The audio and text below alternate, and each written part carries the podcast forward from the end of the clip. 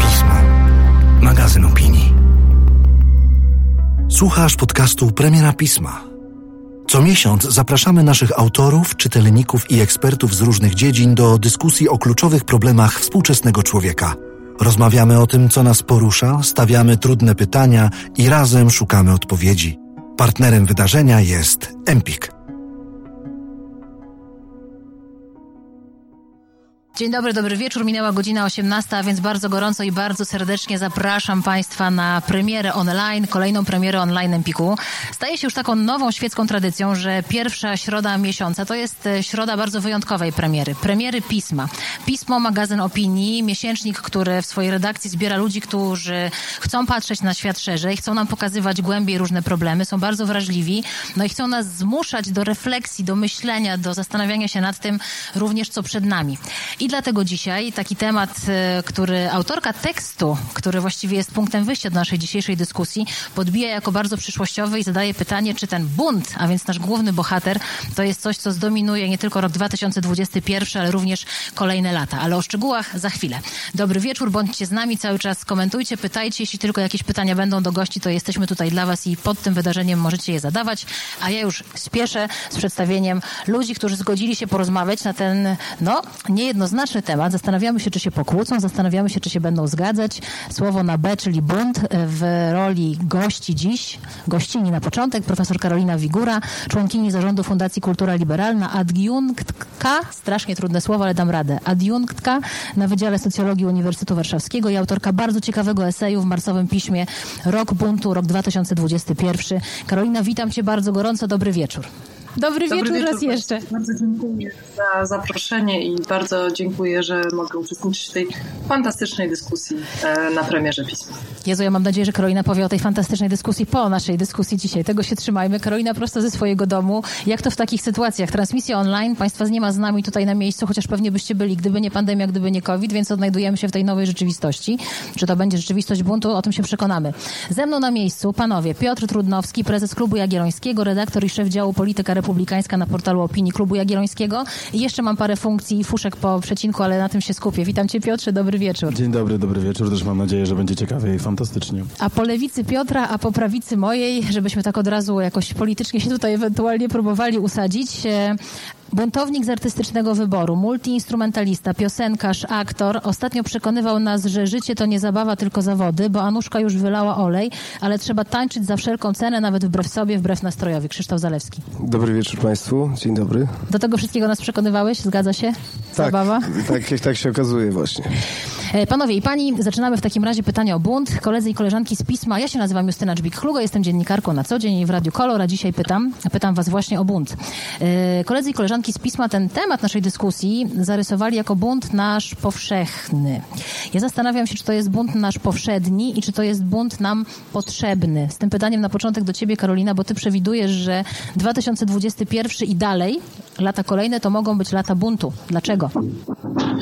Tak, bo nam się wydawało e, po tym, jak skończył się rok 2020 i myślę, że bardzo osobom na całym świecie się wydawało, że ten rok był rodzajem epizodu, że to był jak wiele osób najgorszy e, rok od dawna, że ten rok był przepełniony różnymi społecznymi zrywami, a przede wszystkim on był wypełniony pandemią i że 2021 rok z wielu powodów będzie lepszy. To znaczy, e, pierwsze dlatego się wydawało, że on będzie lepszy, że po prostu bardzo trudno jest sobie wyobrazić, że ta niesłychanie trudna sytuacja w 2020 roku trwała ileś miesięcy pandemiczna, że ona będzie cały czas trwała i że będzie nas stawiała przed nowymi wyzwaniami. Ale po drugie, wielu osobom się wydawało, że skoro już te wielkie wzmożenia zbiorowe, społeczne E, odcisnęły takie piętno na tym 20, 2020 roku. A powiedzmy sobie, że w Polsce oczywiście, kiedy mówimy o protestach społecznych w 2020, to mówimy o protestach w obronie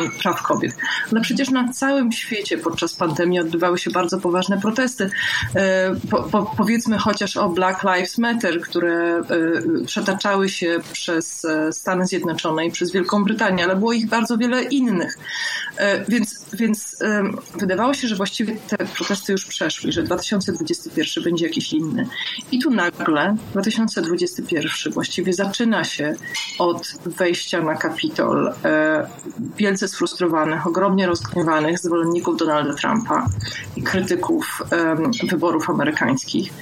I stąd zaczęło być moim zdaniem bardzo wyraźne, że ten 2021 to jest rok, który w istocie kontynuuje coś, co zaczął poprzedni, że gniew będzie dominującą emocją w tym roku będzie wzmacniany przez pandemię, przez tę samotność, osamotnienie, przez tę pustkę czasu, w której żyjemy.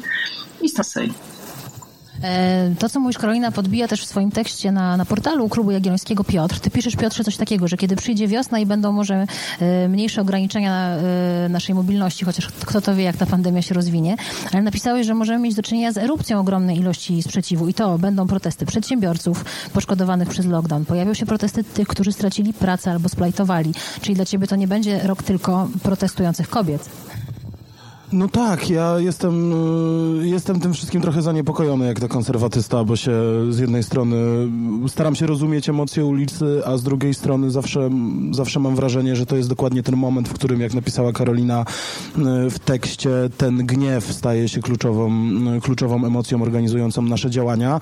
No a tak to jest z gniewem i w ogóle emocjami, że one są dobre, kiedy one nas kierują na problemy, ale kiedy rozwiązujemy te problemy jednak raczej swoją, um, swoim umysłem i swoją wolą, a nie kierując się właśnie tymi, a nie kierując się właśnie tymi e, emocjami, bo one po prostu bywają groźne, bywają nieprzewidywalne, bywają, e, no, bywają, zdarza się, że prowadzą do dużej radykalizacji e, temperatury sporu politycznego i nie wydaje mi się, prawdę mówiąc, że takie, taki wzrost napięć to jest to, czego my wszyscy po pandemii będziemy, mm, będziemy potrzebowali. A nie masz Mamy... takiego wrażenia? Mhm. Powiedziałeś, że emocje dobre. Ja zaraz się tak... Nie ma, że dobre, złe emocje. No emocje są jakieś. Karolina pisze w tekście, bardzo ważne, że nam wmówiono, że każdy ma swoje emocje. A to są emocje zbiorowe. To są emocje tłumu, emocje masowe. Ale czy nie jest istotą buntu to, że musimy być wkurzeni? Tylko pytanie, co się z tym stanie dalej? Jak ty widzisz ukierunkowanie tego buntu? Bo to, że jest gniew, to chyba w każdym buncie jest gniew. To nic nowego.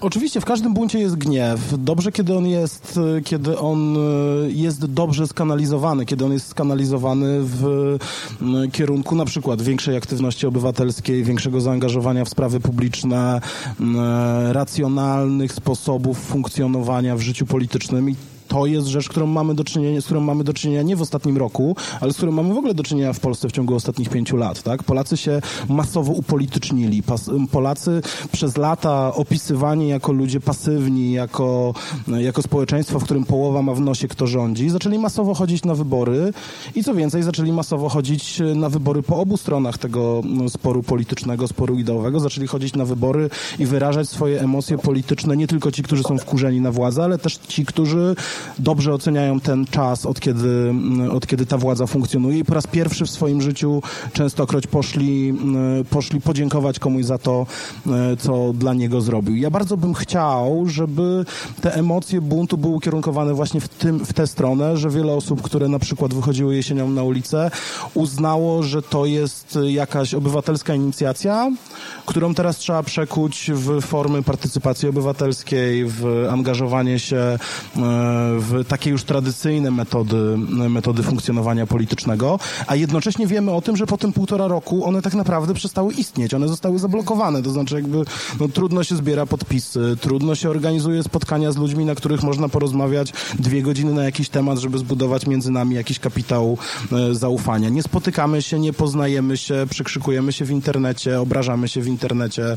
To jest nasza rzeczywistość polityczna i ja się trochę tego boję właśnie, że będziemy mieli do czynienia z taką, no właśnie z tym, że e, trochę zapomnimy o tym, że jednak mamy naturalne metody rozwiązywania naszych e, konfliktów, bo ogólnie chciałbym, i tu się z Karoliną zgadzam, choć pewnie, e, choć pewnie inaczej, inaczej byśmy widzieli realizację tych postulatów, że tym, czego my będziemy potrzebowali po doświadczeniu pandemii, będzie więcej solidarności, więcej wspólnoty, więcej wzajemnej wyrozumiałości i tej czułości, o której wzajemnej obywatelskiej. Karolina, tak. Tylko, że ona jest oczywiście i o tym musimy pamiętać, ona zawsze musi być obustronna, tak? Tak? I, e, I ona nie może być, e, ja się absolutnie nie zgadzam z takim podejściem, w którym opisujemy, opisujemy dwie strony jakiegoś sporu, jakiegoś podziału politycznego w Polsce i tylko jednej przypisujemy negatywne cechy, a w drugiej mhm. no jesteśmy ślepi na jedno Poczekaj, oko. I dla mnie doświadczenia jesienne były jednak w dużym stopniu też festiwalem hipokryzji opinii publicznej, która gdyby kto inny protestował jesienią, nie znalazłaby w słowniku słów potępienia dla tego, co się działo,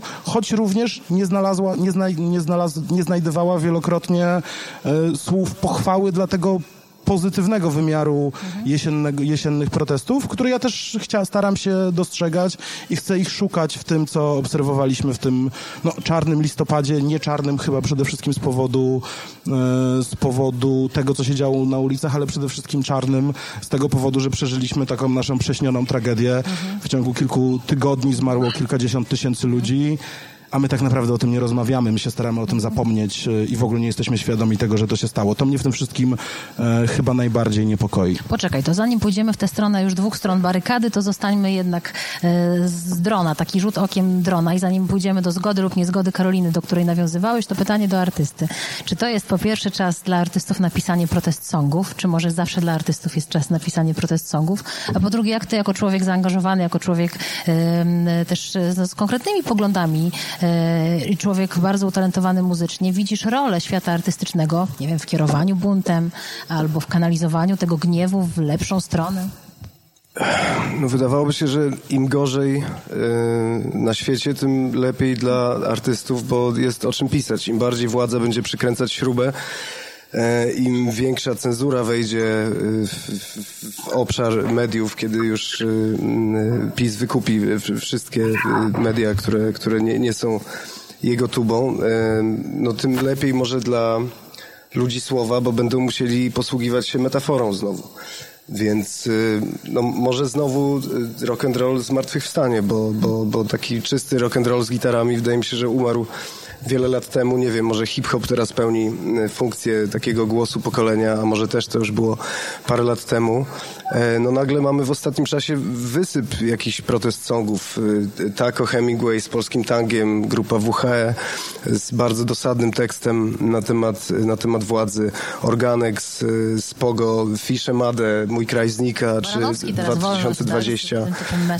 Gdzieś tam, gdzieś tam dołożyłem malutką cegiełkę z piosenką Lustra do tego, ale jest, jest tego na pewno e, dużo więcej. Natomiast czy, czy ten bunt rzeczywiście przyniesie oczekiwane owoce, bo no, jeżeli chodzi o, o protest kobiet, to e, no, ja tutaj upatruję jakiegoś skrajnego cynizmu władzy albo jakiejś zupełnej nieczułości na e, nastroje społeczne, żeby decyzję o zaostrzeniu prawa aborcyjnego przeprowadzać w momencie pandemii, kiedy wychodzenie na ulicę łączy się z, z, dodatkowym ryzykiem. No i przecież y, nasi włodarze byli tego absolutnie świadomi. Nie wiem, czy, czy przeliczyli się i nie, nie spodziewali się, że tyle ludzi jednak się wkurzy i wyjdzie na ulicę. Bunt jest konieczny dla, dla życia, no bo gdybyśmy się zgadzali na status quo, to, to nic by nie szło do przodu.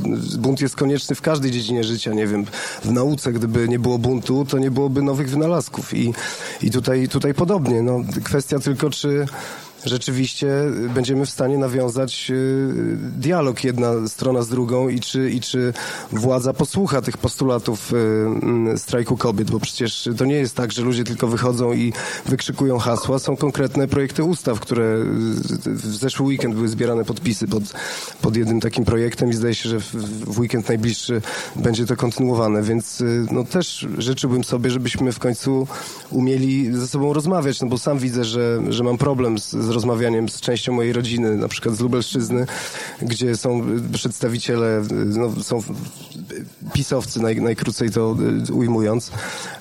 I żeby umieć ze sobą rozmawiać, to zawarliśmy taki cichy pakt, że rozmawiamy o wszystkim, tylko nie o polityce i, i skupiamy się na tym, co nas łączy, bo, bo jak tylko wchodzimy na tematy polityczne, to, to nie jesteśmy w stanie znaleźć y, w ogóle jakiegoś punktu wyjścia do dyskusji, więc chciałbym bardzo, żeby to się, żeby to się zmieniło. To, o czym powiedział Krzysztof i to, o czym też powiedział Piotr, od razu uderzamy w tę stronę podziału, bardzo takiego wyraźnego, Karolina, tego podziału bardzo czarno-białego, bardzo na pół i takiego, to co powiedziałaś o swojej rodzinie. Coraz więcej osób w Polsce mówi, ja już się z bliskimi nie mogę do, dogadać. To nie jest jakaś debata publiczna wielka, tylko taka prywatna. I teraz moje pytanie, Karolina, do ciebie, a potem też do panów. Ja rozmawiałam niedawno z Miłoszem Brzezińskim, on jest e, autorem książek, takim obserwatorem życia społecznego i, i, i psychologicznego też. I on powiedział o tym, że ten bunt jest bardzo agresywny.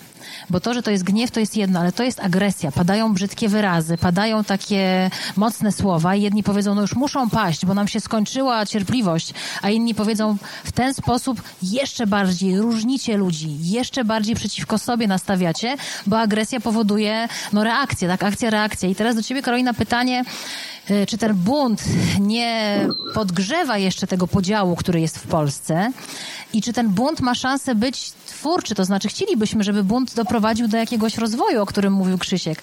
Tylko jak on wchodzi na takie wysokie tony tych emocji trudnych, no to może to być nie do zrobienia. Tak, ja bardzo dziękuję za, za to pytanie i też dziękuję za te wypowiedzi, bo wydaje mi się, że one właśnie, obie te wypowiedzi prześwietliły bardzo wiele y, fundamentalnych zupełnie kwestii, jeżeli chodzi o, o bunt. No i teraz e, pytasz mnie e, po, pierwsze, e, jak, jak to właściwie wygląda, czy, czy, czy my jesteśmy w stanie teraz w jakiś łatwy sposób zaklasyfikować te bunty, które się wydarzyły w 2020 roku. Ja to tak rozumiem, dlatego że oczywiście w sposób nieunikniony odwołujemy się do języka. Ja bym powiedziała, że to można rozpatrywać na kilku poziomach. To znaczy, pierwszy poziom jest taki, że mm, nasz kraj, nie tylko nasz kraj, ale, ale y, jest to jeden z, z największych europejskich krajów e, w ten sposób rządzonych, jest rządzony przez partię, którą można określić jako nieliberalnych populistów. Charakterystyką tych partii, e, nie tylko w naszym kraju, jest to, że one czerpią energię z podziału społecznego. Im większy podział społeczny, im większa polaryzacja, tym więcej siły mają te partie. Czyli w istocie e, uważam, że nieliberalni populiści najpierw sami rozniecają ogień. To wyszło to w waszych wypowiedziach, bo Powiedzieliście między innymi, że zaraz pandemia, czy to na pewno najlepszy moment na to, żeby w tym momencie podejmować niesłychanie kontrowersyjną decyzję dotyczącą radykalizacji, e, czy jak chcą niektórzy, zaostrzenia prawa aborcyjnego, podczas gdy dobrze wiemy od 2016 roku, że tego rodzaju ruchy wywołują poważne protesty. E, ale to, co ja chcę powiedzieć, to że e, właśnie tego rodzaju partie chętnie rozniecają ten ogień. Dlaczego? Dlatego, że on sprawia, że po pierwsze ludzie w pośpiechu zaczynają zajmować stronę, tak jak słusznie też mówicie, niektórzy z nas mają problemy z tym, żeby rozmawiać z własną rodziną i z własnymi przyjaciółmi. W związku z tym czujemy się podzieleni i wtedy te partie kwitną. E, teraz, czyli, czyli nieliberalizm, e, nieliberalny populizm prowadzi do tego, że radykalizuje się polityka i radykalizują się również przeciwnicy polityczni. Czyli można powiedzieć w ten sposób, że oczywiście e, ten język protestu bardzo wiele osób razi. I ja na przykład sama bardzo konsekwentnie nie używam tego języka, który był używany podczas tego protestu, ponieważ on jest również dla mnie wyrazem pewnego politycznego stylu, który mi osobiście nie odpowiada. Natomiast trzeba też pamiętać o tym, i to jest druga płaszczyzna, że te protesty są e, e, jednym z języków sprzeciwu wobec tego, co się dzieje w naszym kraju po 2015 roku. To znaczy sprzeciwu wobec radykalnego upartyjnienia państwa, jego anarchizacji. Teraz można powiedzieć tak, są różne aktywizmy i te aktywizmy posługują się różnymi językami. E, mnie też bardziej stonowane sposoby wyrażania się przez aktywistów bardziej odpowiadają, ale rozumiem, że ten język sprzeciwu służy w istocie powiedzenia pewne, powiedzeniu pewnej szerszej rzeczy. Tą szerszą rzeczą jest właśnie prywatyzacja państwa. W tym przypadku powiedziałabym, jest to też podważanie fundamentów kompromisu, na którym była postawiona Trzecia Rzeczpospolita. Ja nie należę do miłośników kompromisu aborcyjnego, żeby było jasne. Ja jestem za liberalizacją, byłam za liberalizacją ustawy z 93 roku, jej interpretacji przez Trybunał Konstytucyjny z 97 roku. Nie zmienia to faktu, że uważałam ten tak zwany kompromis za jeden z fundamentów III Rzeczpospolitej. Czyli te osoby, które dostrzegają, że ta trzecia Rzeczpospolita na różne sposoby jest rozkładana y, i mają się bardzo różnych sposobów, żeby wobec tego protestować.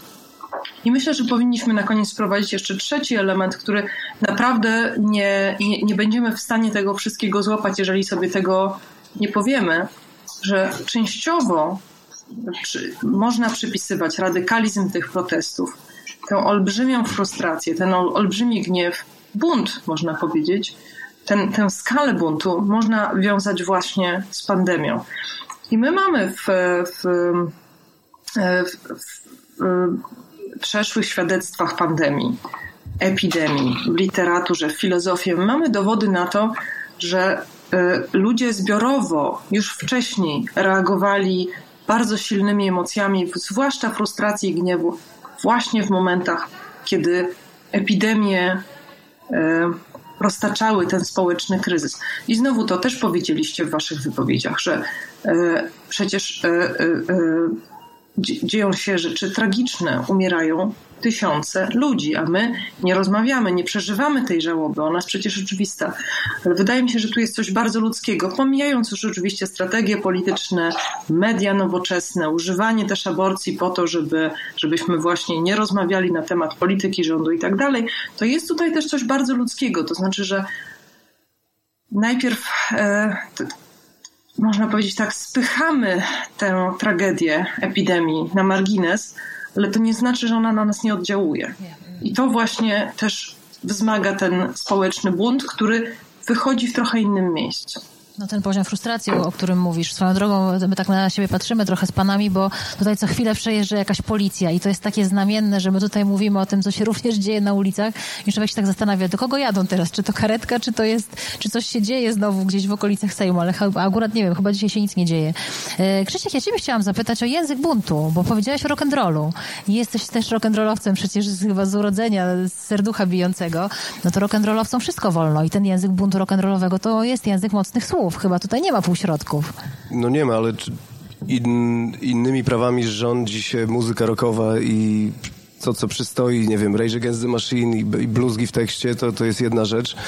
No a druga rzecz to jest y, kwestia zasadności używania y, przekleństw y, na, na transparentach czy wykrzykiwanych y, podczas protestów. Ja ja nie wiem, mnie to, mnie to nie, nie boli, mnie to nie razi, no ale słucham z uwagą, że, że faktycznie może nie zastanowiłem się nad tym, że, że, że może to faktycznie zaognia e, ten podział e, na, na tyle, że mm, no, kwestia dogadania się gdzieś tam e, staje się niemożliwa.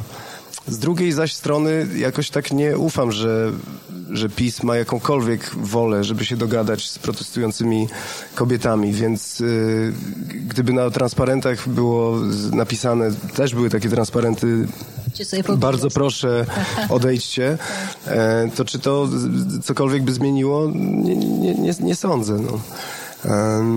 No ale, ale tak, no język, język rock'n'rolla powinien być e, nieskrępowany, tak mi się wydaje. Natomiast w, w, dzisiejszym świecie, kiedy piosenkach rapowych te przekleństwa się, się mielą w, dziesiątkami, czy nie większym radykalizmem byłoby zrezygnowanie właśnie w piosenkach rockowych z, z, z bluzgania. No, polszczyzna jest trudna, ale jakże piękna, więc można, można wyzyskać ją w tym celu. Powiedziałeś to słowo dogadać się. Dogadać się. Zastanawiam się to pytanie do ciebie teraz, Piotrze. Czy bunt w ogóle zakłada... Mogę wam przerwać. Dzisiaj radykalnym, radykalnym centrum, ja bym chciała widzieć radykalnego centrum więcej, oczywiście jako centrystka, że tym radykalizmem może być nieużywanie tego języka, którego wszyscy używają, czyli właśnie mówienie w sposób, który jest wyważony. Może wtedy będziemy lepiej słyszalni. Ja w ogóle akurat wczoraj szukując się do spotkania słuchałam jednej z ballad Krzysztofa i też czytałam komentarze na YouTube pod tym, że taka ballada, taka ballada i ludzie pisali świetnie, że jest taka ballada, bo to jest właśnie przełamanie, coś czego by się po rock'n'rollowcu może nie spodziewać i tak samo z tym językiem, to, to mi się skojarzyło. Ale poczekajcie, bo ja złapię to słowo dogadać się. Wracamy do naszego bohatera na B, czyli do buntu. Czy w ogóle Piotrze, Karolino, czy w ogóle bunt zakłada dogadanie się? Bo ja mam takie wrażenie, że bunt jest po to, żeby obalić ten porządek. Nawet ten bunt, bo ty powiedziałaś Karolina o różnych buntach. Możemy odejść na chwilę od tego kontekstu polskiego, chociaż on na pewno się będzie pojawiał, bo jest dla nas najważniejszy. Ale ten bunt na Kapitolu, ci śmieszni panowie wyglądający jak Jamiroquai, no oni nie chcieli się dogadać, oni chcieli skasować to, co im nie pasuje. Bunt chyba nie, nie wyciąga ręki, no. No tak, no ja, ja właśnie ja właśnie tego nie lubię. Nie lubię buntu, tego. czy nie, nie, nie, nie, nie, ja lubię bunt w ogóle, naprawdę. Uważam, że bunt jest w ogóle po to, żebyśmy się dogadywali i w ogóle rzecz, wobec której myśmy się w ogóle powinni zacząć wszyscy buntować, to jest właśnie to, co nam się zrobiło z mózgów przez media społecznościowe, co nam się zrobiło z e, mózgów przez to, jak wygląda debata publiczna i przez to po prostu, jak pielęgnujemy te podziały i dajemy się wkręcać często w nie swoje wojny i zaczynamy wierzyć w to, że to rzeczywiście wygląda tak, jak nam się opowiada, nie? No bo, no bo właśnie, dlaczego tak jest, jak sobie rozmawiamy, że kiedy używasz tego przykładu, yy, kiedy po prostu chodzi już o kasowanie systemu, no właśnie mówisz o śmiesznym gościu z Jamiroquai i mówisz o tym, że to najazd na Kapitol to był ten bunt, który chciał kasować, a BLM był inny, a nasz strajk kobiet był inny, a czy inny od strajku kobiet w Polsce i jesiennych protestów był kilka lat wcześniej Marsz Niepodległości? Okej, okay, marsze w obronie telewizji Trwam były inne, jeśli chodzi o formę, bo trochę inni ludzie tam, e, tam protestowali, choć też przejmowali e, pewne formy, e, pewne formy tych takich protestów. Był taki moment, kiedy te starsze panie tam przejęły z Marszów Niepodległości skakanie w rytm hasła kto nie skacze, ten za Tuskiem i to było strasznie, strasznie zabawne, bo takie jakieś tam dziwne rzeczy się zaczynały dziać, ale czy to wszystko jest tak bardzo różne od siebie, czy to jest po prostu tak, że są w różnych momentach demokracji ludzie, którzy czują się niewysłuchani, którzy czują, że władza ich ignoruje, a my sobie dajemy opowiadać taką historię o tym, że jak Marsz Niepodległości palił jeden samochód, to to było największe wydarzenie po prostu na kolejne trzy lata, mówiące o tym, że mamy w Polsce bardzo groźną radykalizację. A kiedy jesienne protesty przychodziły przez Warszawę i e, no, zamalowywały, demolowały dziesiątki witryn, ścian i tak dalej. No demo, tak, okej, okay. wydaje mi się, że słowo demolować na wysprejowanie hasła politycznego, y, często wulgarnego, często dotyczącego konkretnego człowieka, człowieka. Na moim, na moim budynku ja mieszkałem, teraz się przeprowadziłem, ale mieszkałem na końcu Muranowa i jakby, wiecie, drogą na Mickiewicza, nie?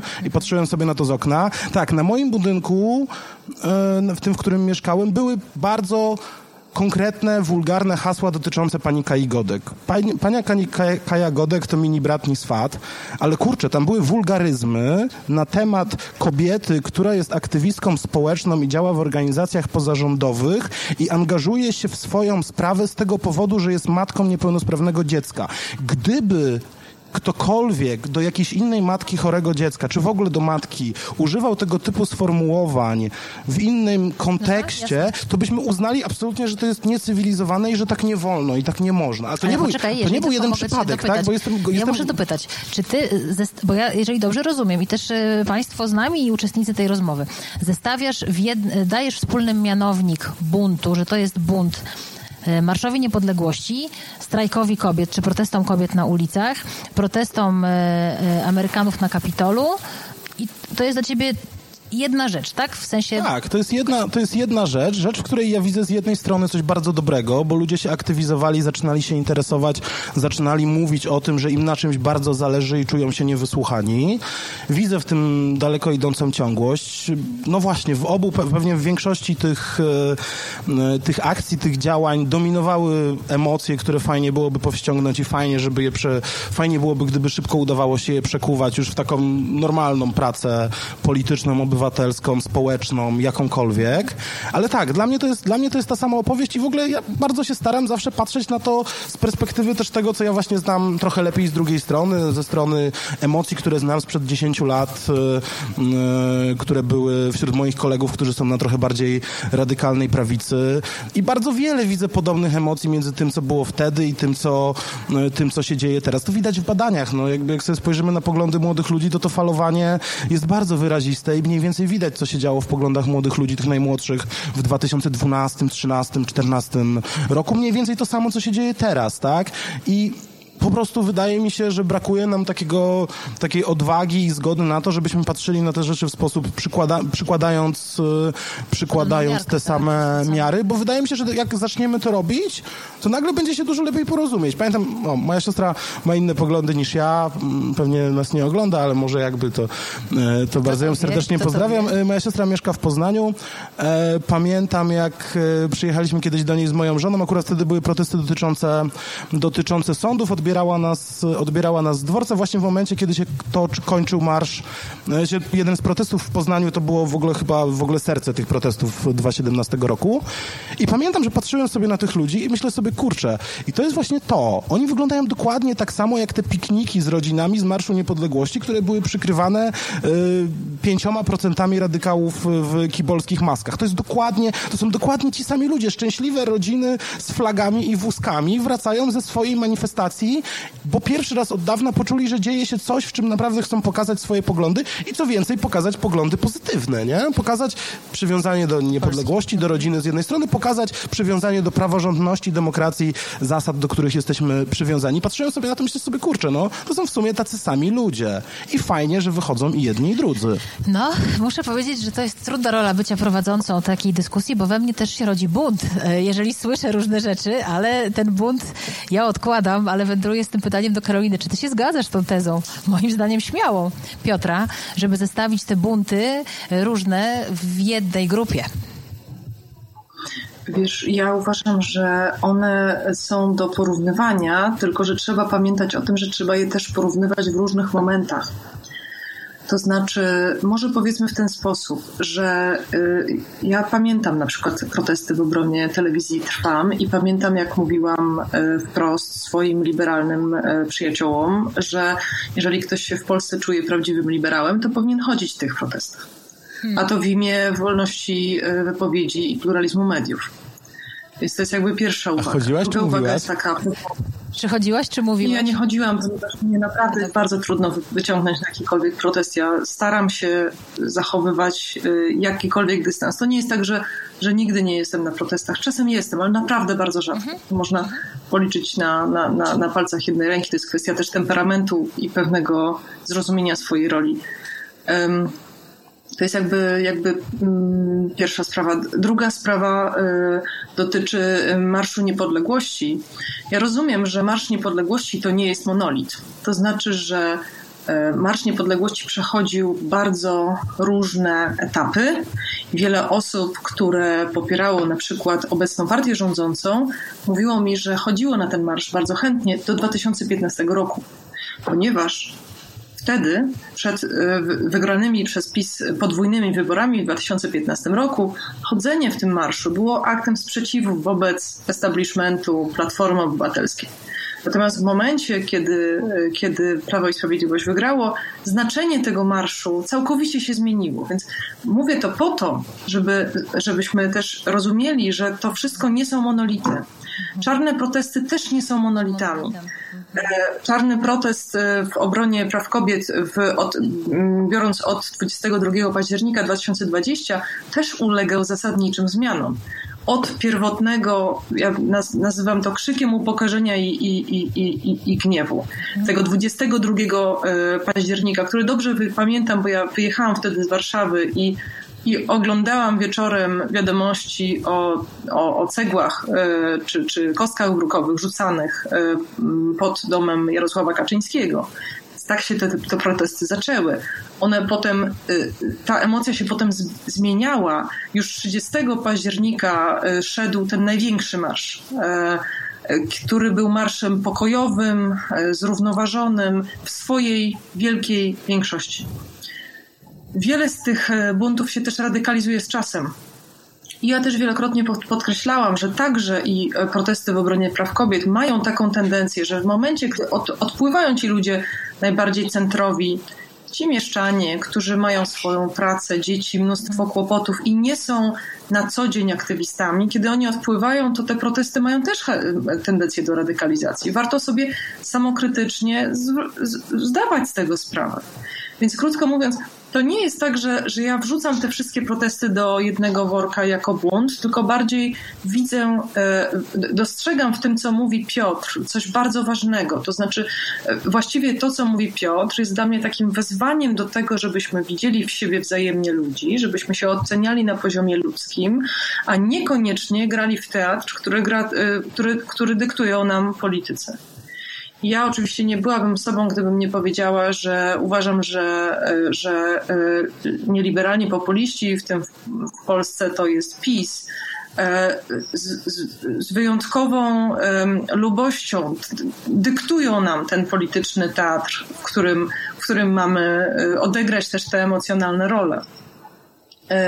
Oni z, z wyjątkową lubością radykalizują, pod, pod, pogłębiają podział społeczny, ale z drugiej strony, w tym, co mówi Piotr, y, ja się bardzo z tym zgadzam, dlatego że uważam, że to jest pierwszy krok do tego, żebyśmy zbudowali troszkę lepszą Polskę. Znaczy, troszkę lepszą, w której zakładamy, że na przykład jeżeli e, jesteśmy osobami popierającymi protesty w obronie, w obronie praw kobiet, to przynajmniej przez chwilę zakładamy, że także ludzie protestujący w obronie telewizji Trwam i także ludzie idący w Marszu Niepodległości mają dobre intencje. My się możemy nie zgadzać z tym, jak oni widzą. Polskę, możemy się nie zgadzać z tym, możemy twierdzić, że na przykład szkodzą Polsce, ale intencje to jest moim zdaniem punkt wyjścia dla liberalnej debaty, w której, żeby z kimkolwiek rozmawiać, musimy założyć jego dobre intencje. Chciałabym powiedzieć tylko jeszcze jedno I chrześcijańskiej. I chrześcijańskiej tak samo no, no to widzisz, no to jakby fa fajnie jest tak, wiesz, że znajdujemy takie miejsca, gdzie ja powiem liberalna, ty powiesz chrześcijańska, tutaj jest, okaże się, że jest coś bardzo bliskiego. Zresztą, gdybyśmy popatrzyli na historię myśli, to okaże się, że chrześcijaństwo ochrzciło mnóstwo filozofów, których potem wzięli liberałowie jako swoich, e, a z kolei liberałowie zaświadczyli mnóstwo elementów z chrześcijaństwa i, i, i w gruncie rzeczy są to różne wątki bardzo podobnej tradycji. Um, Ale miałaś jeszcze Powiem jeszcze, jedno, no jeszcze jedną rzecz, bo my cały czas e, mówimy o buncie zbiorowym i, i oczywiście słusznie, bo to jest głównie ten bunt, który teraz widzimy, który widzimy i pandemicznie, i też w tych czasach polaryzacji populizmu. Ale wiecie co, ja dzisiaj ze studentami czytałam obronę Sokratesa. Mhm. I, I moi studenci myślę, że świetnie rozpoznali teren, mówiąc, że Sokrates doprowadza y, zasady panujące w Atenach do logicznego końca. I na tym polega jego bunt, ponieważ on pokazuje, że jak te zasady panujące w ateńskiej demokracji doprowadzi się do logicznego końca, to skutki są opłakane. Na tym polega jego bunt, więc pamiętajmy, że buntować mogą się też jednostki i że one dzięki tym interwencjom swoim, tym, temu buntowi mogą wywoływać e, zmieniające świat dyskusje powiedziałaś o tym, żeby robić troszeczkę lepszą Polskę. Do tego na pewno dojdziemy, bo, bo chciałabym was o to też zapytać, czy tym buntem jakoś można ją robić. Ale chciałam ciebie, Krzysztof, zapytać, bo jesteś tak trochę, jak to się ładnie mówi, spozycjonowany w tej dyskusji jako reprezentant świata artystycznego. Wam wolno więcej. Wy możecie, e, no wy też jesteście no, liderami, możecie być przywódcami w jakiś sposób, swoją twórczością, swoimi tekstami, możecie ponosić tłumy. Czy ty masz poczucie, że jesteś buntownikiem? To po pierwsze. A po drugie chciałam cię zapytać, czy w artystycznym środowisku też jest takie oczekiwanie, żebyście się opowiadali po jakiejś stronie. To znaczy, że właśnie albo po stronie strajku, albo po jednego, drugiego, czy, czy artysta musi, czy artysta może nie. Czy ja jestem buntownikiem? To jest ciężkie pytanie. No, zawsze byłem w opozycji do tego, co, co było modne, a, a, a nagle ni stąd, ni zowąd stałem się trochę e, wykonawcą popowym, więc no to nie wiem, czy... zaczęliśmy, ja powiedziałam Krzysztofowi, że pamiętam jego Japoto, tak? No to właśnie, więc nie wiem, czy, czy sprzedałem duszę gdzieś po drodze, Sprzedałeś? czy... Nie, no chyba nie. Kto, nikt nie chciał kupić. E, czy, czy, czy nagle się okazało, że, że po prostu z wiekiem stałem się jakiś taki bardziej centrowy y, też artystycznie. Nie, no ja jestem, ja jestem ciągle buntownikiem, jakby teraz buntuję się przeciwko temu, co, co wygodne w mojej twórczości i szukam jakichś, jakiegoś wyjścia, że tak powiem, ze swojej strefy komfortu, żeby, żeby siebie zaskoczyć. Natomiast to jest mniej istotne w naszej dyskusji. Istotniejsze jest to, co pytasz... Um, czy artyści powinni się buntować i czy jest y, jakaś presja. Tak, tak, y, tak, nie, nie, nie wiem, czy, czy jest presja. Po prostu wszyscy moi y, znajomi artyści się opowiadają, chodzą na marsze i, i, i, no nie wiem, może otaczam się akurat takimi ludźmi, bo z nimi jest mi bardziej e, po drodze. Aczkolwiek zdarzają się też takie e, jaskółki nadziei w jednym y, zespole mojego dobrego kolegi, który no, zdecydowanie stoi po stronie e, strajku kobiet. E, gra perkusista, który jest absolutnie po drugiej stronie i grają ze sobą od wielu lat e, i się przyjaźnią po prostu. Są w stanie, no to jest to, jest to co, co powiedziałeś, żeby widzieć w, w, sobie, w sobie ludzi. No to, to, jest, to jest ważne. O tym ja sobie muszę przypominać, bo też często w swojej piosence śpiewam, że nie dam złapać się na złość, a jednak często daje się złapać na, na złość i nie chcę zobaczyć ludzi w, w przedstawicielach yy, drugiej strony. Więc yy, no tak jak nie może być zgody na, na, na, na faszyzm, tak samo no nie może być zgody na generalizowanie i wrzucanie wszystkich do jednego worka i rzeczywiście trzeba pamiętać o tym, że na marszach niepodległości też idą, tak jak ty to powiedziałeś, ładnie pikniki po prostu. Normalni ludzie, tacy jak, jak, jak ja i ty, no tacy Y, sympatyczni, więc, więc tego, bym, tego bym szukał. Natomiast y, wyrzucanie też do jednego worka strajku kobiet i tych, y, no nazwę ich pomyleńców, którzy protestowali w Białym Domu, tak ja ich widzę, może niesłusznie, e, wydaje mi się nieuzasadnione, no bo tutaj jednak wydarzył się, ja tu tak, tak, tak czytam, zamach na, na wolność. Kobiety z dnia na dzień zostały skazane na, na, na to, że, że nie mają wyboru, że są zmuszane do e, podjęcia heroicznych decyzji, być może w, w, wbrew sobie.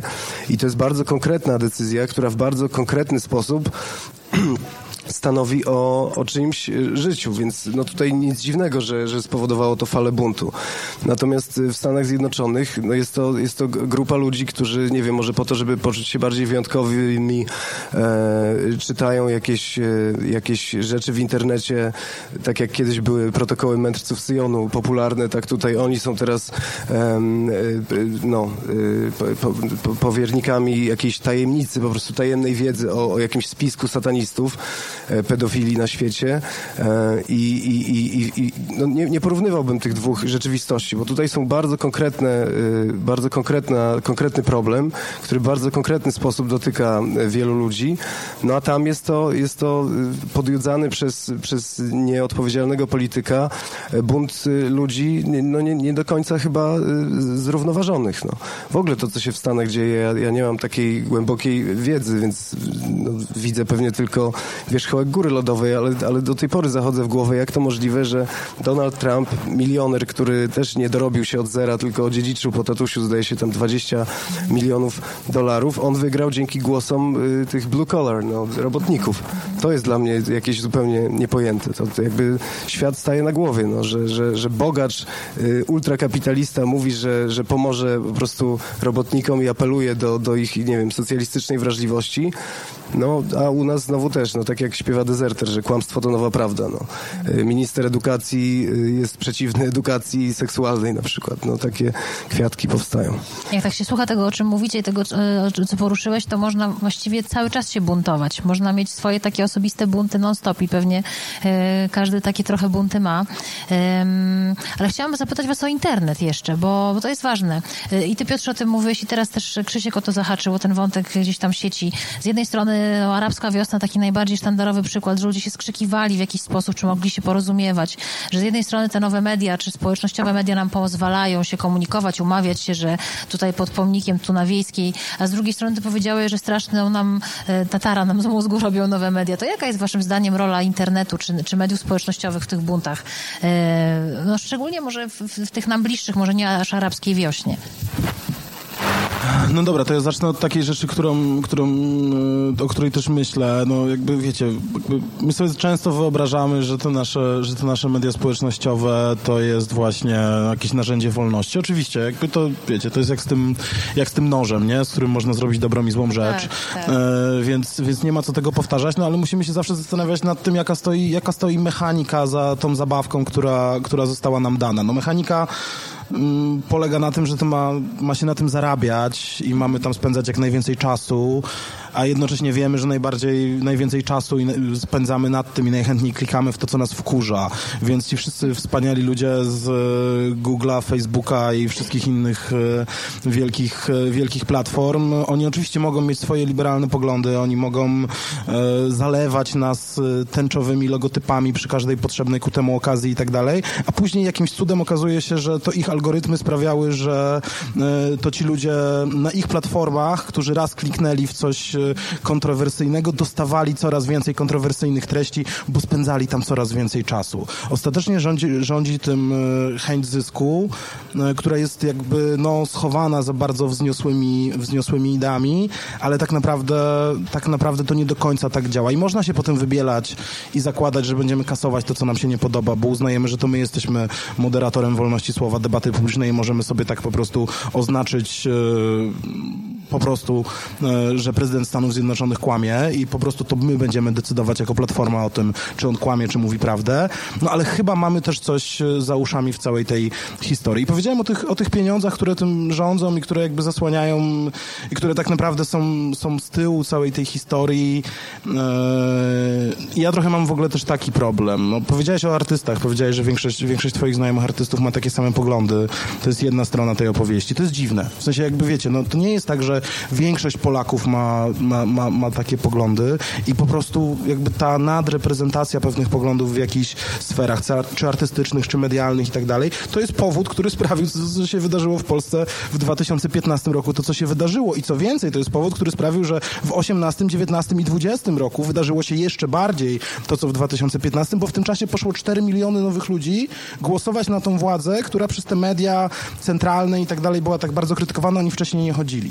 I to jest jakiś, to jest chyba, to jest chyba jakiś problem, którego, y, którego nie widzimy. I ja się zawsze boję takich, y, takich y, no właśnie takich y, skomercjalizowanych buntów. W ogóle naprawdę zupełnie poważnie zauważyłem... skomercjalizowany bunt? Słuchajcie, no jest takie duże towarzystwo badaczy, e, badaczy opinii. Z tego co wiem, oni robią jakoś na dniach swoją konf konferencję marketingową i ta konferencja marketingowa mówi o tym, jak wykorzystać bunt, bunt do sprzedaży twojego produktu. W logo jest piorunek i tak dalej. Już nie będę wymieniał nazwy, ale łatwo to zgooglać. No i we mnie to wywołało śmiech. No wiecie, no to jakby to, to, to są takie... To, to, to się z tego zawsze śmiano. No, z tego się śmiano w punk roku, z tego się śmiano w, w późnych, po, w tych wszystkich po prostu historiach e, typu Cool Kids of Dead i tak dalej, no że to po prostu, jakby wiecie, no to jest konwencja, bawimy się tym, tak? To jest jakiś taki bunt, który po prostu fajnie się sprzedaje na koszulkach, z którego można zrobić nową kolekcję, który jest świetnie, świetnie buduje zasięgi na Instagramie i tak dalej.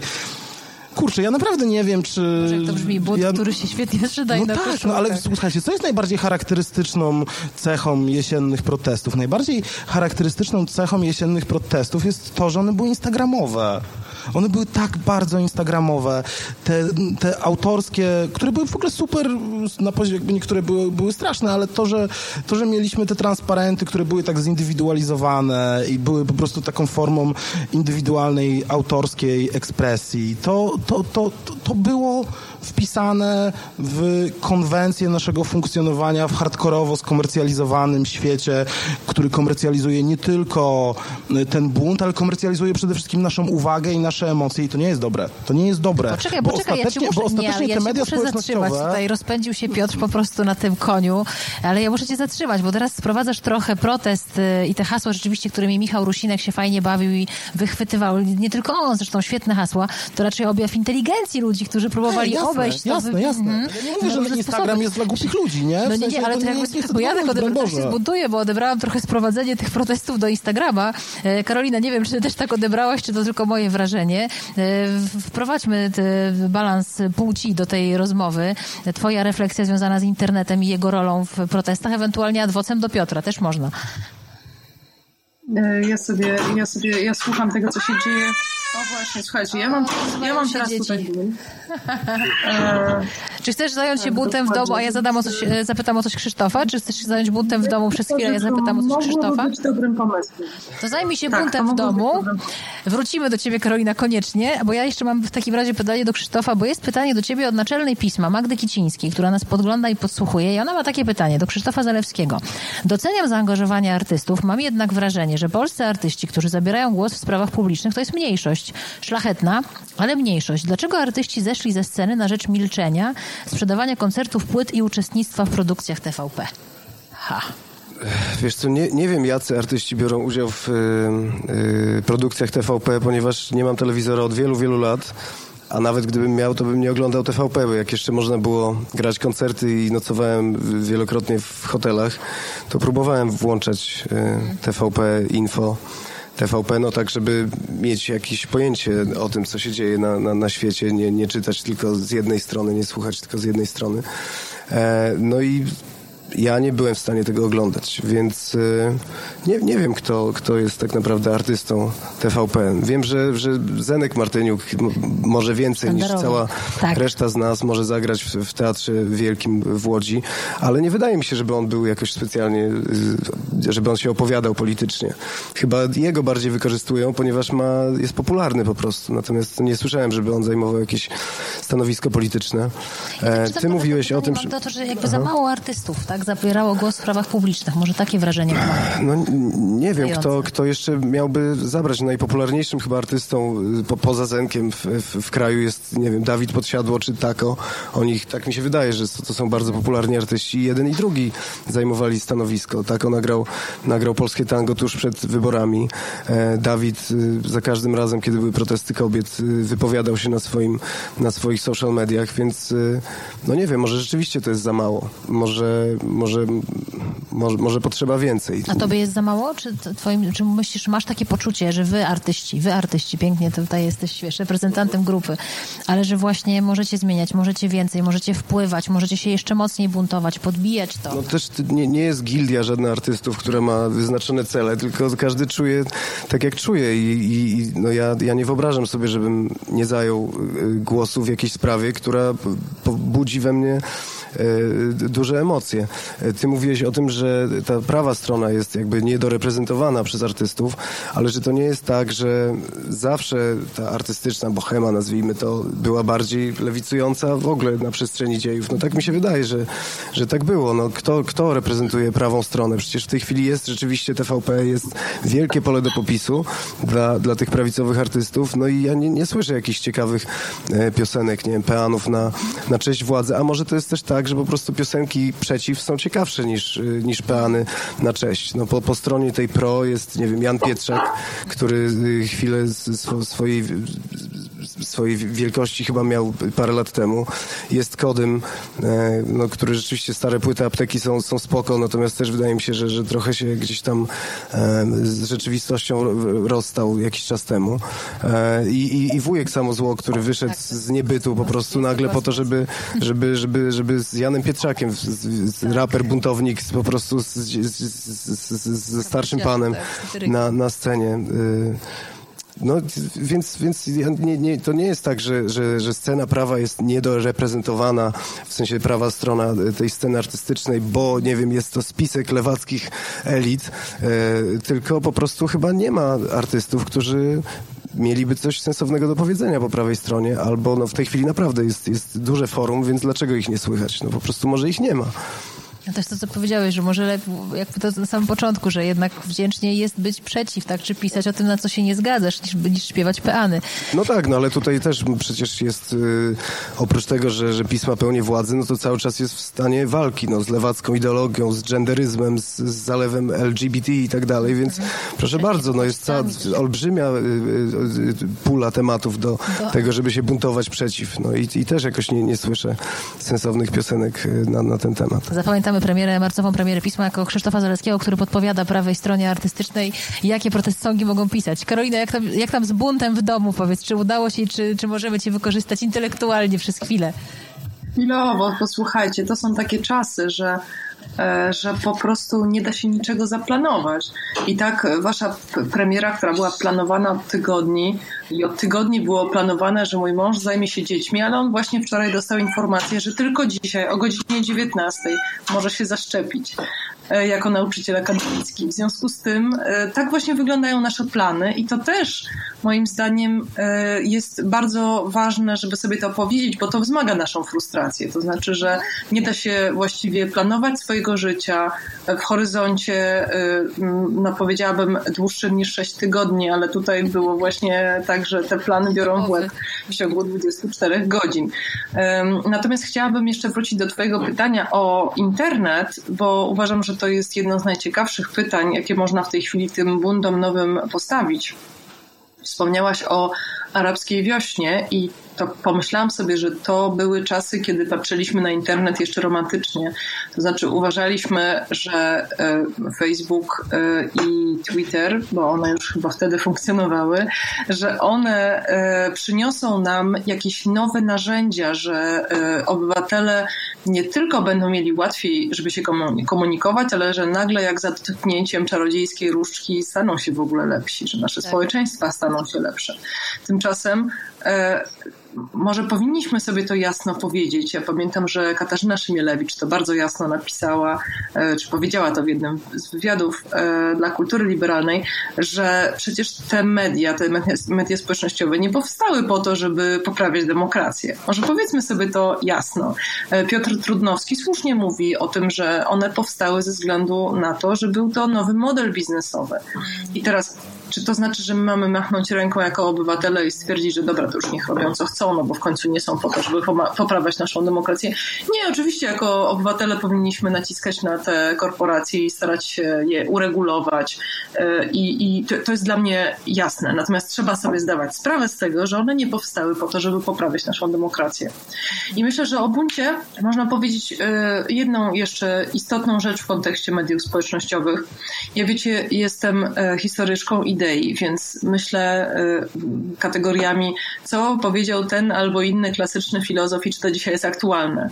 E, fantastyczne rozważania na temat y, tego, czym są emocje, datują się na czasy starożytnej Grecji. E, Grecy uważali, że emocje to nie jest coś, co wytwarzamy sami, tylko to jest jak siła, która przychodzi z zewnątrz. Oczywiście starożytni Grecy, wielu z nich uważało, że te emocje są przysyłane przez bogów, tych z Olimpu. Dzisiaj rzecz jasna, nikt nie wierzy w bogów z Olimpu. Natomiast e, jedna rzecz wydaje mi się bardzo trafna tutaj, to znaczy, że te media społecznościowe są takimi przestrzeniami, które mm, nie mówię przysyłają, co wzmagają pewne zbiorowe emocje powiecie, przez algorytmy, przez to, jak są poustawiane te algorytmy. Jasne, to prawda, ale w wielkiej mierze jest tak, że my nie przeżywamy dzisiaj swoich własnych emocji, tylko przeżywamy emocje, które są zwielokrotnione, odbite przez te media społecznościowe. I to wydaje mi się, że to jest bardzo istotne punkt, żeby dodać to do pewnej swojej samowiedzy w tych nowych cyfrowych czasach. Mhm. To słuchajcie na podsumowanie, bo ja bym bardzo chciała Was o podsumowanie poprosić, chociaż tam w tle słyszę, że matka Karolina Wigura musi kolację jakąś dzieciom chyba zaraz przygotować, bo tam się odzywają. Ale mm, bo ja jestem też takim człowiekiem. Już, już jest po kolacji, przepraszam, to przed premierą tak, Karolina nie, zrobiła. Ale nie, tatuś zrobił kolację, ale to, to nie zmienia sprawy, wiecie. Wiemy. To na koniec, słuchajcie, bo, bo chcę, żeby każdy z Was powiedział taką rzecz na podsumowanie. Ja nie jestem człowiekiem naiwnym, ale jestem człowiekiem patrzącym w przyszłość e, dobrze. To znaczy chcę, żeby było dobrze. Też jestem sama mamą, chciałabym, żeby było dzieciom moim dobrze. Wy też macie dzieci, wiem, że pewnie też o nich ciepło myślicie.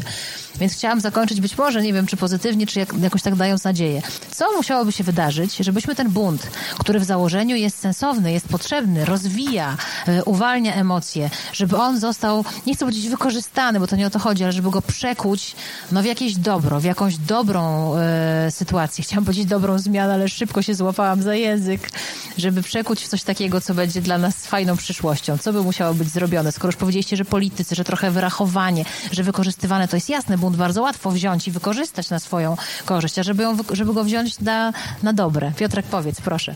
Ha, pierwszy, nie spodziewał się. Nie spodziewałem się. Yy, tak, no to zacznę, odbiję się może jeszcze tylko najpierw, najpierw od tego, co powiedziała Karolina mm, o, o tych emocjach, bo to jest w tym tekście i długo dzisiaj nad tym myślałem, jak czytałem, o tym, o tym że, że te emocje przychodzą z zewnątrz. No tak, no i to mówili starożytni Grecy, a potem, a potem, a potem mieliśmy jeszcze po drodze takiego, takiego gościa, y, który się nazywał Jezus Chrystus i mówił o tym, że nieczyste nie jest to, co przychodzi z zewnątrz, tylko nieczyste jest to, co od nas wychodzi. Nie? I to jest, i to jest w ogóle jedno z ważniejszych zdań y, chrześcijaństwa. I to tak jest. W sensie mogą do nas przychodzić z zewnątrz złe emocje, mogą do nas przychodzić złe rzeczy z mediów społecznościowych, mogą do nas przychodzić złe rzeczy z polityki. Zrobimy, tak? To nas może wkurzać i to nawet jest normalne, to jest zdrowe, że nas to wkurza. Natomiast i za to nie ponosimy odpowiedzialności. Nie ponosimy odpowiedzialności. Tak, tak jest, tak, tak, tak, tak, tak to jest w chrześcijaństwie, powiedzmy, że coś nas wkurzyło, tak? Ale ponosimy odpowiedzialność za to, co my z tym wkurzeniem zrobiliśmy, tak? Czy my je w sobie pielęgnowaliśmy, czy my w sobie po prostu kumulowaliśmy te złe emocje, E, i dawaliśmy się temu wkręcić, czy właśnie braliśmy te parę głębokich oddechów, e, które jest nam bardzo potrzebnych, patrzyliśmy na tą rzeczywistość jeszcze, jeszcze raz trochę chłodniejszym okiem, staraliśmy się zważyć proporcje i na przykład zobaczyć tego człowieka w człowieku, nie? No bo to jest koniec końców chyba klucz do tego, żeby ten poziom emocji i eskalacji był, był mniejszy. No i te kilka, kilka głębokich oddechów jest chyba tutaj kluczowe. My w ogóle jakoś tam, nie wiem, latem ubiegłego roku, jak wybuchło BLM, publikowaliśmy Michała Łuczewskiego taki tekst y, na portalu Klubu Jagiellońskiego, który był w ogóle dla nas bardzo ważny. Chyba dlatego, że on też zapowiedział to, co się wydarzyło w Polsce jesienią. To był właśnie tekst o tym, że tak naprawdę BLM jest przede wszystkim buntem przeciwko pandemii. Jest właśnie trochę takim rytualnym, rytualnym wyjściem z tego zamknięcia, z tej naszej zbiorowej traumy, którą, e, którą przeżywamy. I że to I can't breathe, które tam było, wiecie, tym głównym hasłem, to, to, to nie było tylko, e, to nie był tylko krzyk tej ofiary, ale to był krzyk tych wszystkich ludzi, którzy mają maski na twarzy, nie?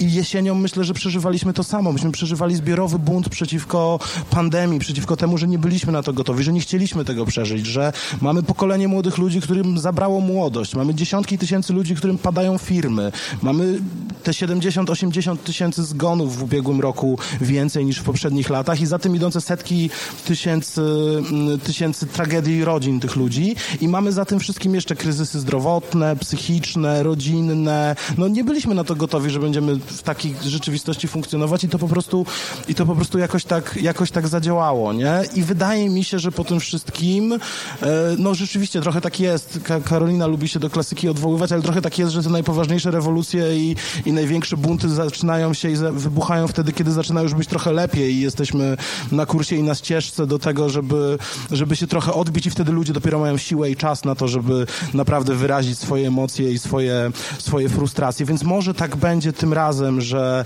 że te emocje wyleją na ulicę, jak już będzie trochę lepiej, ale żeby to trochę lepiej jak najszybciej było dla nas tym punktem zaczepienia i żebyśmy bardziej się koncentrowali na tym, czego naprawdę będziemy po tej traumie potrzebowali, czyli po pierwsze wzajemnej solidarności na takim poziomie państwowym, elementarnym, ale po drugie też więcej tego no, zrozumienia, zaufania i chyba obiektywizmu w patrzeniu, w, w patrzeniu na siebie, bo, no bo się nie widzimy od roku i sobie siebie wyobrażamy i nam się ci ludzie wydają dużo straszniejsi, z którymi się nie zgadzamy, jakich na co dzień nie widzimy w autobusie, tramwaju, no szkole się, i tak dalej, i tak nauczyliśmy dalej. się bać drugiej, drugiej osoby. Karolina, twoje słowo a propos tego przekucia w dobro. A propos, a propos y, klasyki, to właśnie zupełnie niepostrzeżenie wystąpił w naszej debacie Alexis de Tocqueville, bo to przecież e, jego cytuje nam y, Piotr mówiąc o tym, że ludzie e, tworzą rewolucję wtedy, kiedy robi im się lepiej. Myślę, że w tym zdziwieniu dotyczącemu e, tego, że w 2021 roku mamy rok buntu, właśnie, że, że coś w tym takiego też jest, że my zdążyliśmy już wpaść w euforię e, związaną z tym, że wynaleziono szczepionkę, więc na pewno będzie lepiej i tak strasznie trudno nam uwierzyć, że jest nam nadal tak strasznie trudno. E, a jeżeli chodzi o to, jak to przekuć w dobro, to wydaje mi się, że powinniśmy wrócić znowu do klasyki filozofii e, jest wspaniały Lewinas i jego koncepcja twarzy. To znaczy, że powinniśmy przede wszystkim na drugiego człowieka patrzeć, patrząc na jego twarz i na miłość boską, e, nie chodzi o tę twarz, którą widać na ekranie. To jest e, teraz podwójne wyzwanie, bo jak to robić, żeby widać, widzieć się w trzech wymiarach? Bardzo was, wam zazdroszczę, że siedzicie tam razem, bo wiem, jak dobre emocje to buduje w tej chwili no, można różnie, e, ostrożnie e, i odpowiedzialnie za siebie, ale nakłaniałabym do tego, żeby właśnie widzieć w ludziach te twarze, patrzeć na siebie z perspektywy ludzkiej, a nie z perspektywy tego, jakie barwy reprezentujemy i czasem trochę milczeć. To ja słuchajcie, wy się tak odwołujecie, Karolina Piotrze, odwołujecie się do klasyki tutaj filozofii, myśli, do idei, historii idei, to ja się odwołam do klasyki muzycznej, spojrzę w twarz Krzyśka i zapytam, czy jeszcze będzie przepięknie. Jeszcze będzie przepięknie, jeszcze będzie normalnie. Um, imagine all the people living life at ease. Odwołując się do kolejnego filozofa. Muzyczny, no. Um, I tak sobie myślę, bo wspomniałeś Jezusa Chrystusa i jakoś tak się dziwnie porobiło, że jak ktoś mówi o przesłaniu Jezusa, no to jest kojarzony z prawicą, a jak ja sobie myślę o przesłaniu Jezusa Chrystusa, niezależnie od tego, czy no, postać, którą znamy, jakby wiemy, co jest o, o, o nim napisane, no to dla mnie jest to taki sercowy, absolutny lewak. Człowiek, który e, oddał wszystkie swoje dobra doczesne, postulował jakby pozbycie się wszelkich dóbr doczesnych. Um, no ciekawe, nie wiem, czy to z tego, że oddać Bogu co boskie, a cesarzowi co cesarskie, bierze się to przywiązanie, jakby, że wolność, własność, sprawiedliwość, nie wiem. Przepraszam, się zapędziłem. Co zrobić, żeby ten bunt przekuć, żeby, żeby dobrze było? Myślę, że e, oprócz tego, co powiedziałeś, co jest kluczowe i, i, co ty powiedziałeś, żeby widzieć człowieka w drugim człowieku bardziej niż, niż barwy, które, które nosi, to jest chyba podstawa. A powtórę, ja bym sobie życzył, żeby, y, żebyśmy i z jednej i z drugiej strony, mimo tego, że, że władza stara nam się ochydzić elity, jednak powierzyli swój los w, w ręce ludzi wykształconych. To by było fajne, żeby jednak światem zaczęli rządzić naukowcy bardziej niż politycy. Tego ja bym sobie życzył i myślę, że że to, to mogłoby nas uratować, bo mówiłaś o tym, że, że boimy się wszyscy o swoje dzieci.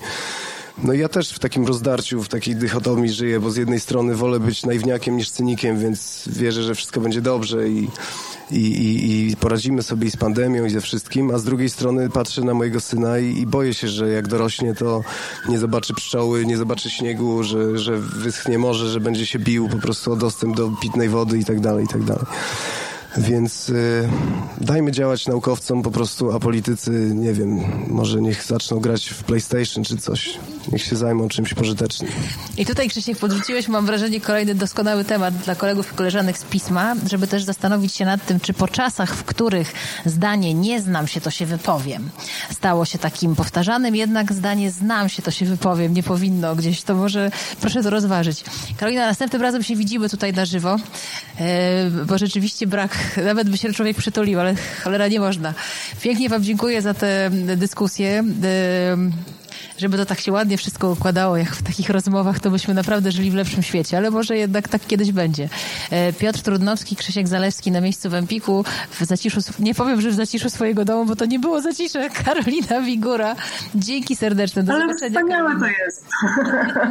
wspaniałe to jest, że czasem właśnie to nie jest zacisze, e, także mnóstwo energii tych naszych dzieci, dla których właśnie powinniśmy tę lepszą Polskę budować. Ciekawe przeciwko czemu będą się buntować nasze dzieci. I nie mam tutaj na myśli tego, że mama nie poświęca im uwagi przeciwko nam. To dopiero spotkamy się słuchajcie za 20 lat i to sprawdzimy. Dobrego wieczoru, świetnej lektury pisma wam życzę. Dzięki za twój tekst, dzięki za waszą obecność. No i powiem tylko, że naszą dyskusję będzie można sobie odtworzyć. Nie tylko zresztą na stronach Empikowych, ale również w podcaście pisma, więc polecamy gorąco. E, do zobaczenia, do usłyszenia w tej dłuższej jeszcze przyszłości. Dzięki wam serdeczne. Dzięki. Dziękujemy bardzo. Dzięki. Bardzo dziękujemy.